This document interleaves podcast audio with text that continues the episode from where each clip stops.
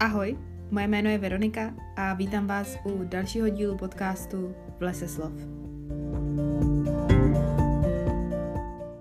Ahoj ještě jednou, vítám vás u dalšího dílu podcastu.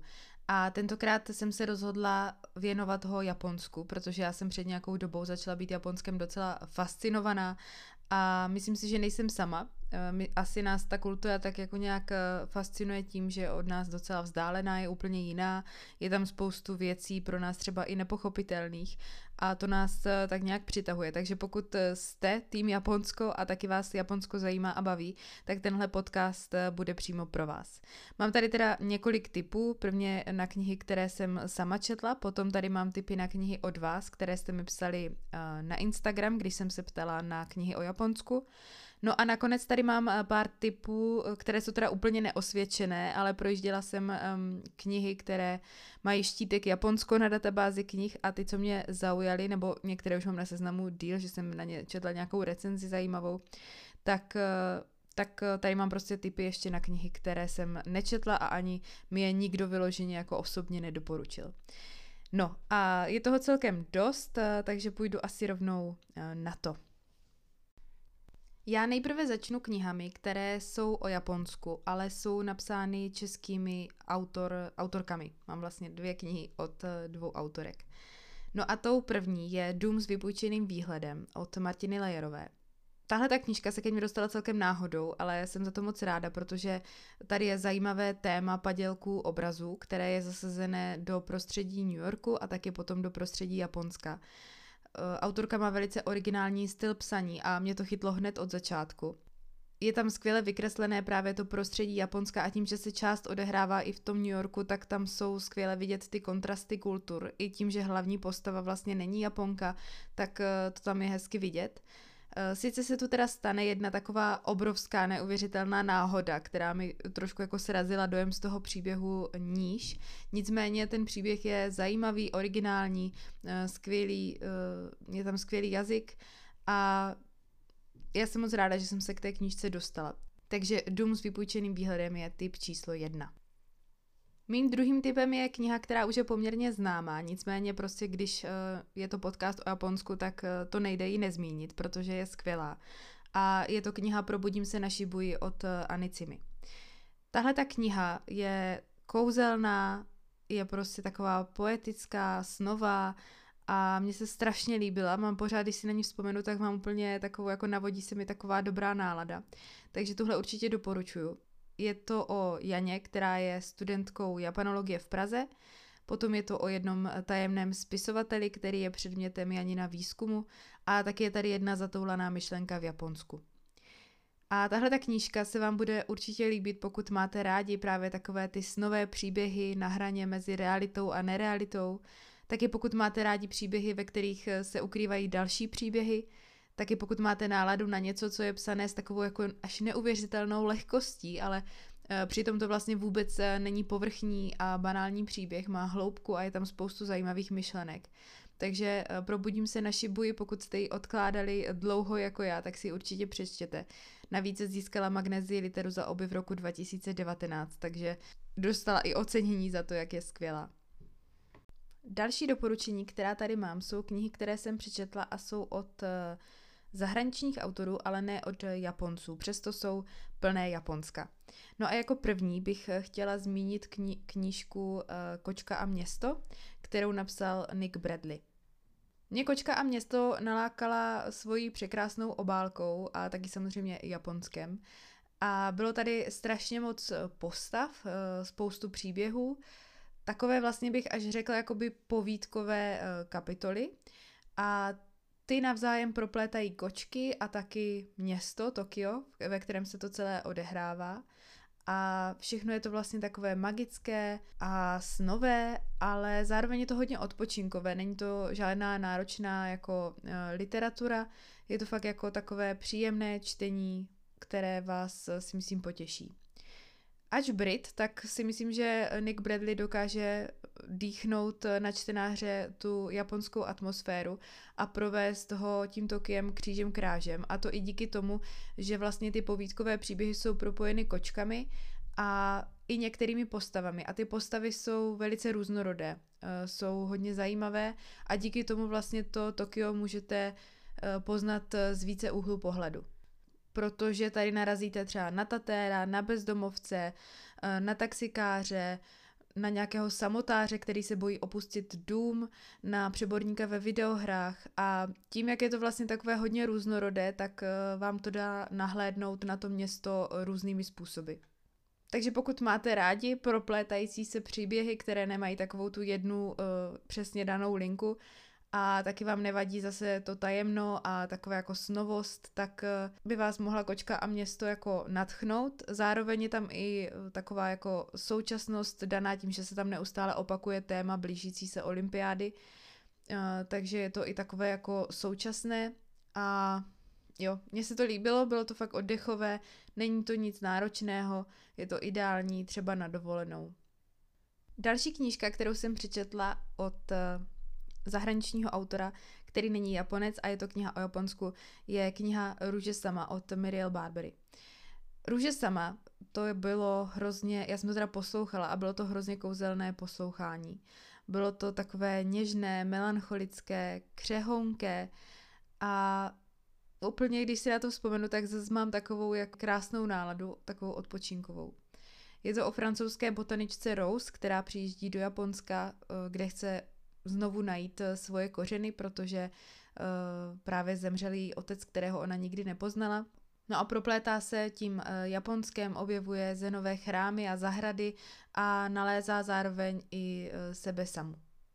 Mě na tom hrozně bavila ta poetičnost, bavil mě vývoj Rose jako postavy, bavilo mě zase, jak je tam představené to Japonsko a že na vás to Japonsko opravdu dýchne, což je i prohloubeno tím, že jsou do toho jakoby uh, zakomponovány japonské legendy, jsou tou knihou tak jako propleteny. Takže je to určitě jedna z knížek, které chcete mít v knihovně a ke kterým se já osobně teda budu ráda vracet, protože ve mně prostě navozují takový jako příjemný pocit.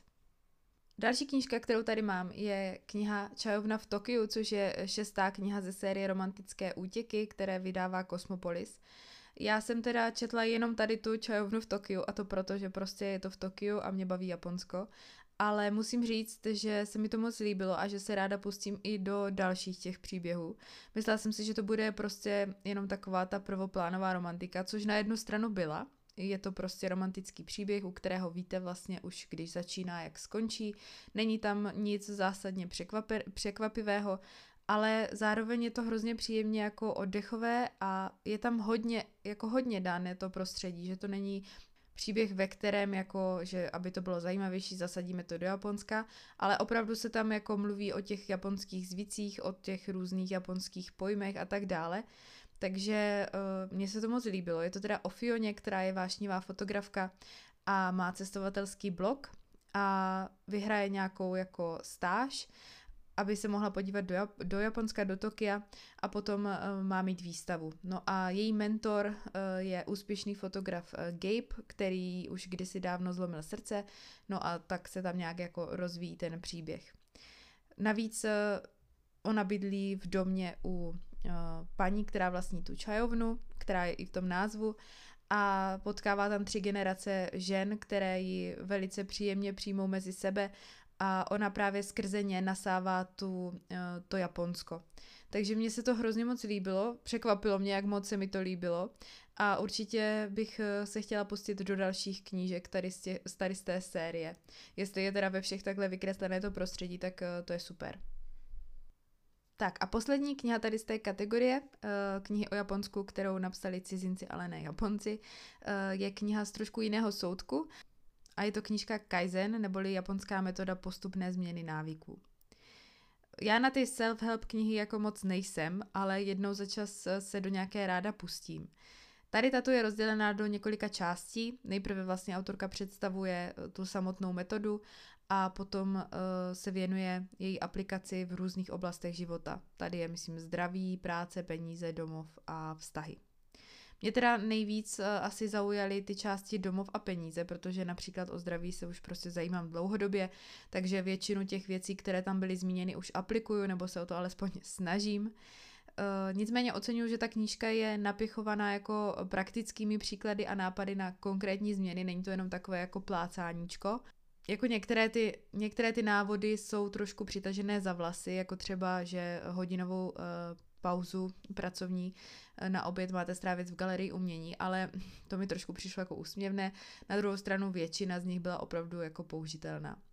Já jsem se z té knížky nedozvěděla nic vyloženě převratného, co by mi jako změnilo život, ale na druhou stranu jsem pronikla víc do té metody Kaizen, kterou jsem znala jenom tak jako letmo. A navíc jsem měla při čtení jako pocit, že tu knížku chci odložit a jít začít něco dělat, takže si myslím, že účel určitě splnila. Takže pokud uvažujete třeba o změně jako v životě, že chcete něco změnit uh, a přijde vám to moc složité, a nebo pokud právě chcete poznat eh, zase nějaké jako japonské pojmosloví a uh, japonský náhled na život, tak to, že poznáte tu metodu Kaizen, vám zase trošku přidá do vašich, do vašich znalostí o, o Japonsku. A teď bych ráda mluvila o knížkách, které jsem četla a jsou přímo teda o Japonsku od japonských autorů.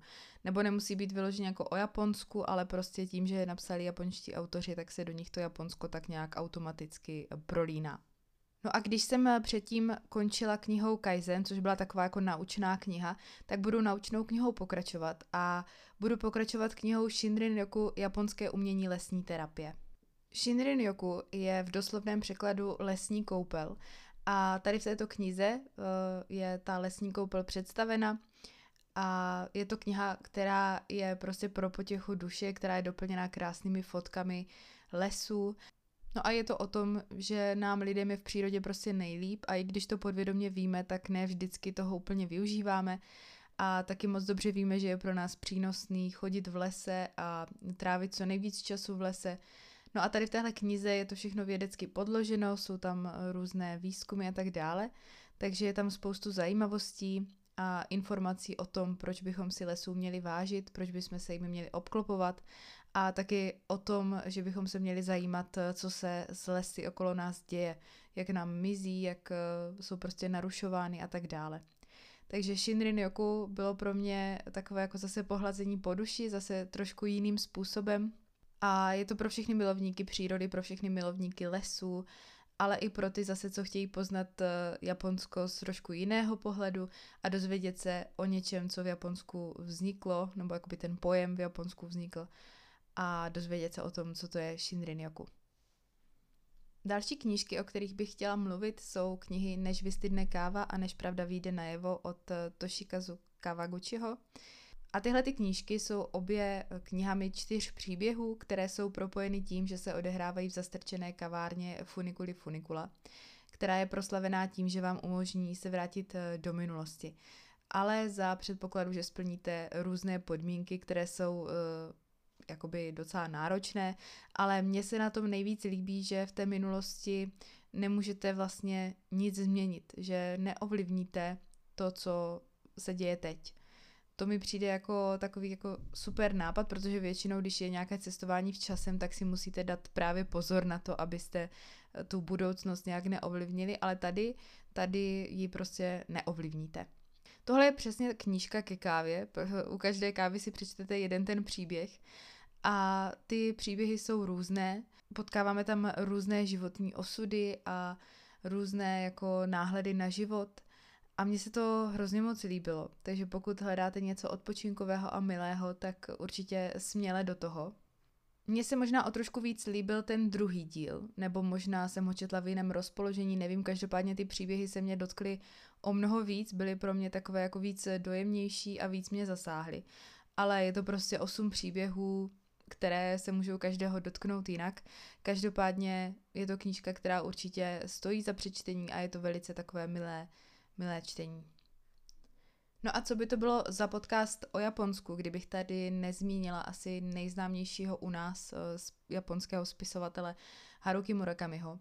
Já jsem od něj teda četla uh, různé knížky, ale ne úplně ty nejvíc klasické. Nečetla jsem třeba jako Norské dřevo nebo Kavku na pobřeží.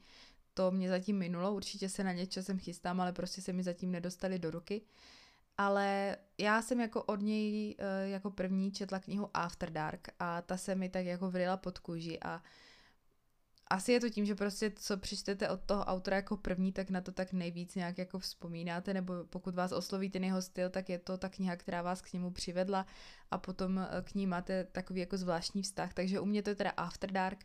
Je to příběh ze současného Tokia, je to příběh, který se odehrává po setmění během jediné noci a ty kapitoly jsou napsány stylem filmového scénáře a u každé z nich je napsaný přesný časový údaj. Střídají se tam dva paralelní navzájem se prolínající příběhy. Jako dvě hlavní postavy jsou tady dvě sestry a takový jako vševědoucí vypravěč eh, a je to hrozně zvláštní, je to takové jako napínavé, psychologicky, detektivně laděné, s takovými jako fantaskními prvky. Prostě Murakami je takový tajemný a to na něm asi mají všichni čtenáři pravděpodobně rádi. Takže o mě se After Dark moc líbil a bylo to hrozně zvláštní kniha. Ale vlastně, když si na ní vzpomenu, tak mám zase ten zvláštní pocit. Ale byla to skvělá kniha, takže za mě jako After Dark určitě doporučuju, ale já jsem nečetla od Murakamiho nic, co by se mi jako nelíbilo. Četla jsem od něj teda Bezbarví cukru Tazaki a jeho leta putování Potom jsem četla O čem mluvím, když mluvím o běhání, což je taková jako netypická trošku knížka, je to prostě o tom, eh, jak mu rakami běhá. No a potom jsem četla ty krátké povídky, četla jsem Útok na pekárnu, Spánek, Podivnou knihovnu, Birthday Girl, a všechny se mi, vlastně není kniha, která by se mi od něj nelíbila. I to běhání, které vlastně by si člověk řekl, že o čem to jako bude, kniha o tom, jak někdo chodí běhat, ale on to prostě umí. On to umí napsat tak, že vás to baví. Takže jo, nejde, nejde eh, natočit podcast o Japonsku bez toho, aniž bych zmínila Murakamiho. A myslím si, že většina z vás ho zná a určitě jste od něj něco i třeba četli. Takže nebudu to víc rozebírat. Ale pokud jste od něj třeba ještě pořád nic nečetli, tak eh, se určitě do něčeho pustíte. Je to vlastně celkem asi jedno, do čeho prostě něco zkuste. Na výběr je, protože on už toho napsal spoustu.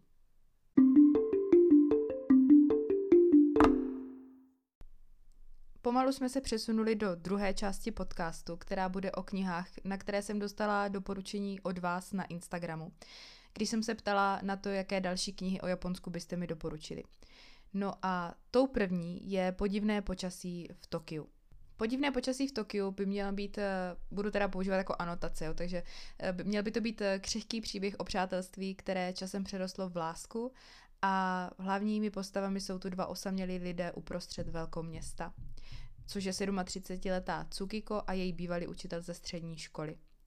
Ale je tady taky napsáno, že je kniha neotřelým průvodcem po Japonsku, protože čtenáře nenásilně seznamuje i s japonskou kuchyní, kulturou, zvyky i zajímavými místy v Tokiu a jeho okolí. Já teda musím říct, že tahle kniha mě úplně minula a stejně tak i film, protože tahle kniha byla uh, sfilmována. Uh, taky existuje její uh, podoba jako v manze a nevím, úplně mi to minulo, vydalo to Argo, ale zní to zajímavě, takže děkuji za tip.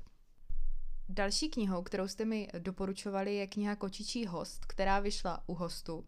A tahle tam mě zaujala teda velmi. Měl by to být eh, citlivý a mimořádně krásný příběh o pomývosti života a o tom, jaké je to prožívat ho po svém.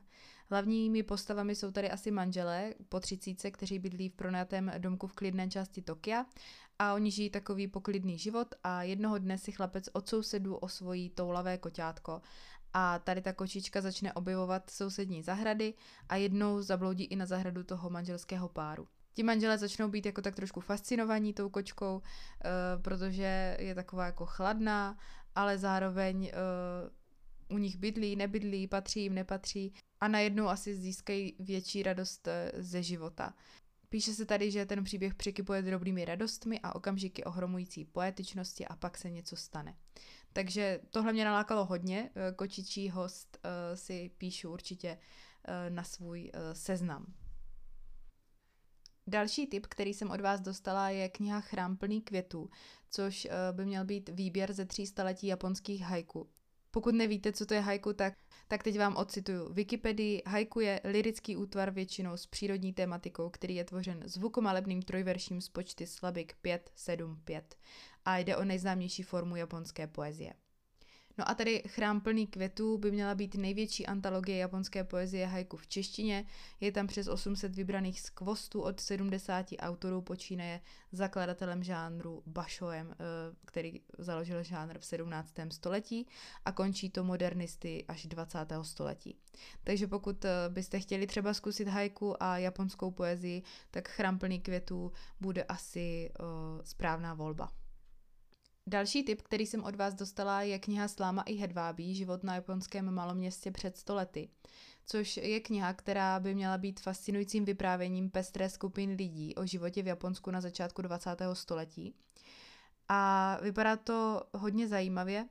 Autor, vlastně, který je povoláním lékař, eh, Džunici Saga, nevím, jestli to čtu správně, to se omlouvám, eh, tak autor se teda po dobu 15 let věnoval rozhovorům s nejstaršími obyvateli svého rodného města Tsuchiura a mluvil s muži a ženami různých profesí, ať už rybáři, obchodníci, řemeslníci, s chudými i bohatými, s gejšami i s příslušníky mafie. A vlastně oni v nich vzpomínají na svoje mládí a na svoje životy. A je to vyprávění, které je často hodně syrové, zároveň překvapivé. A asi to bude takový skvělý obraz, eh, jako zase o Japonsku. Mělo by to být takové prostě nahlédnutí do toho japonského života, takový průřez eh, těmi různými životy. A tahle kniha byla v roce 1987 v Japonsku zvolena knihou roku. No a poslední tip, který jsem od vás dostala, je kniha Kojiki, Kronika dávného Japonska, což je starojaponská kronika eh, a je vůbec nejstarším dochovaným dílem japonské prózy. A poprvé byla teda údajně zveřejněna roku 712 a líčí prostě dějiny Japonska od stvoření světa a japonských ostrovů až po konec vlády císařovny Suiko v roce 628. Vlastně je tam hodně japonské mytologie, různé historické záznamy, eh, navíc je to jako interpretováno tak, aby jsme tomu jako my aktuálně rozuměli jako zní to hodně zajímavě, pokud opravdu chcete proniknout do toho Japonska a pochopit nebo prostě se přiblížit, tak eh, si myslím, že eh, tohle je skvělá volba, takže zase děkuji za tip. No a já jsem říkala, že ten předchozí typ už je úplně poslední, ale musím ještě zmínit, že úplně nejvíc eh, jste zmiňovali a nejvíckrát jste mi doporučovali čajovnu v Tokiu, takže to už jsem vás poslechla a přečetla jsem si a už jste o ní mohli slyšet v té první části podcastu. Takže i za tento tip moc děkuju.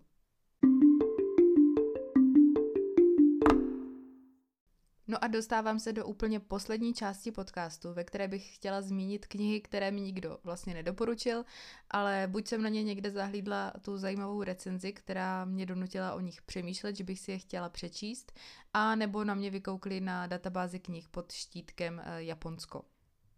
Tou první knihou, která mě zaujala, je Tokyo Story od eh, české autorky Terezy Mackové, Tahle ta knížka vyšla u Pointy a vypráví o Alici Wernerové, která uh, odjíždí z Prahy do Japonska, aby tam našla někoho, uh, kdo byl pro ní velice důležitý, muže, s nímž se seznámila v Praze a do kterého je eh, stále zamilovaná.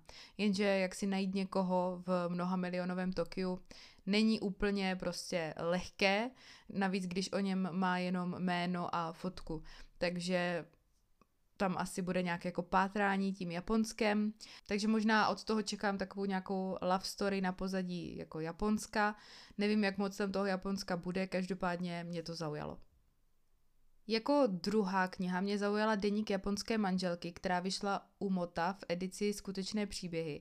A je to o Veronice, která se eh, vdala do Japonska, protože se seznámila se svým spolužákem, zamilovala se do něj a odletěla za ním do Tokia, kde prostě se normálně vdala a začala žít jako Japonka. No a popisuje eh, deníkovou formou to svoje zžívání s Japonskem a jaké to je být cizinkou v Japonsku, jak poznává tu kulturu a tak dále. Takže to si zase myslím, že to bude zajímavé jako očima eh, Češky, pohled na to, eh, jaké to je v Japonsku žít a asi třeba to bude trošku jako prozření z toho, že si myslíme, že ta japonská kultura je hrozně krásná a úchvatná a myslím si, že to bude takové třeba setkání trošku s realitou. Takže to bych si taky chtěla moc přečíst. Další kniha, která mě zaujala, je kniha Tisíc podzimů Jacoba de Zoeta a zaujala mě proto, že ji napsal můj oblíbený autor David Mitchell, od kterého jsem četla třeba Atlas mraků nebo 13 měsíců. A ten svůj příběh eh, zasadil do uh, roku 1799 a hlavním hrdinou je mladý úředník, který doufá, že nalezne svoje štěstí. Namísto toho se ale vydá na divoké dobrodružství, protože se zamiluje do Japonky Orito, eh, která zmizí z ničeho nic jednoho dne a objevují se zvěsti, že byla prodána do otroctví, no a ten Jacob se ji vydává hledat. Takže to bude takový historický román s exotickým nádechem, slibují tady v anotaci úžasné zápletky a děsivé námořní bitvy a mnoho postav, tak eh, by mě to zajímalo. Schválně, jestli jste to někdo četli, tak eh, a četli jste třeba i jiné eh, romány Davida Mitchella, tak by mě zajímalo, jestli je to srovnatelné s tou jeho předchozí tvorbou, nebo, je to, jestli, nebo jestli je to zase eh, něco úplně jiného. Další kniha, která mě zaujala, je Ulička tisíce květů, což by měl být příběh dvou dorůstajících tokijských bratrů. Jeden je nadějný zápasník sumo a ten druhý je slibný umělec, umělecký řezbář masek pro klasické japonské divadlo. No a potom tam jsou dvě sestry, Aki a Haru, a ty osudy těch bratrů a sester se nějakým způsobem prolnou. No ta kniha eh, probíhá na pozadí druhé eh, světové války a zároveň vlastně přibližuje tu japonskou povahu, zase prostě nějaké japonské smýšlení, tradice a tak dále. Takže tam mě taky zaujala a vyšla u knižního klubu. Potom mě zaujala kniha Kokoro, což by měla být eh, klasika moderní japonské literatury, eh, kdy autor stvárnil eh, hluboké rozpory japonské společnosti na sklonku éry Meiji a ten román je vylíčením propasti mezi starší a mladší generací, která významně poznamenala Japonsko na počátku moderní éry a je zase opět aktuální i dnes v době globalizace. Takže tahle tam mě zaujala hodně, očividně i hodně oblíbená, protože eh, v posledních letech eh, byla překládána do několika světových jazyků a do angličtiny už třeba byla přeložena třikrát. A vyšla teda u Vyšehradu v roce 2020. No a poslední knížka, kterou bych si chtěla přečíst, ale vlastně nevím, jestli bych si ji chtěla přečíst, je Geisha, protože eh, Geisha je jeden z mých nejoblíbenějších filmů vůbec. A nevím, jestli se do ní mám pouštět i v knižní podobě, přeci jenom je docela dlouhá má 448 stránek a nevím, jestli by mě to bude bavit číst, když vlastně ten příběh už znám. Takže schválně, jestli tady mám někoho, kdo jste četli Gejšu a viděli jste i film, tak mi dejte prosím vědět, jestli je tam nějaký jako rozdíl třeba oproti filmu, nebo jestli vás to bavilo, i když jste film viděli a, a tak. No a to byly teda všechny moje tipy na, na japonské knížky, na knížky odehrávající se v Japonsku a na knížky, které jsou, na knížky, které jsou tím Japonskem propojené. Eh, moc děkuji za tipy i vám a protože Spotify už konečně umožňuje alespoň nějakou minimální interakci s posluchači, tak eh, pod podcastem najdete otázku, eh, jaká vás zaujala kniha z prostředí Japonska a můžete mi tam napsat, jestli máte nějaký další tip, který jsem tady nezmínila. No a jinak všechny knihy, které jsem dneska zmínila, samozřejmě najdete v popisku podcastu.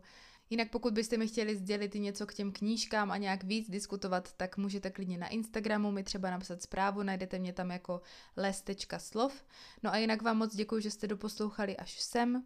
Já se budu těšit eh, zase příště a příště budu mluvit o přečtených knížkách, které jsem přečetla od září do listopadu. Protože jich nebylo moc, tak jsem se rozhodla, že tady ty tři měsíce tak jako spojím eh, do jednoho. Tak si mějte krásně a ahoj.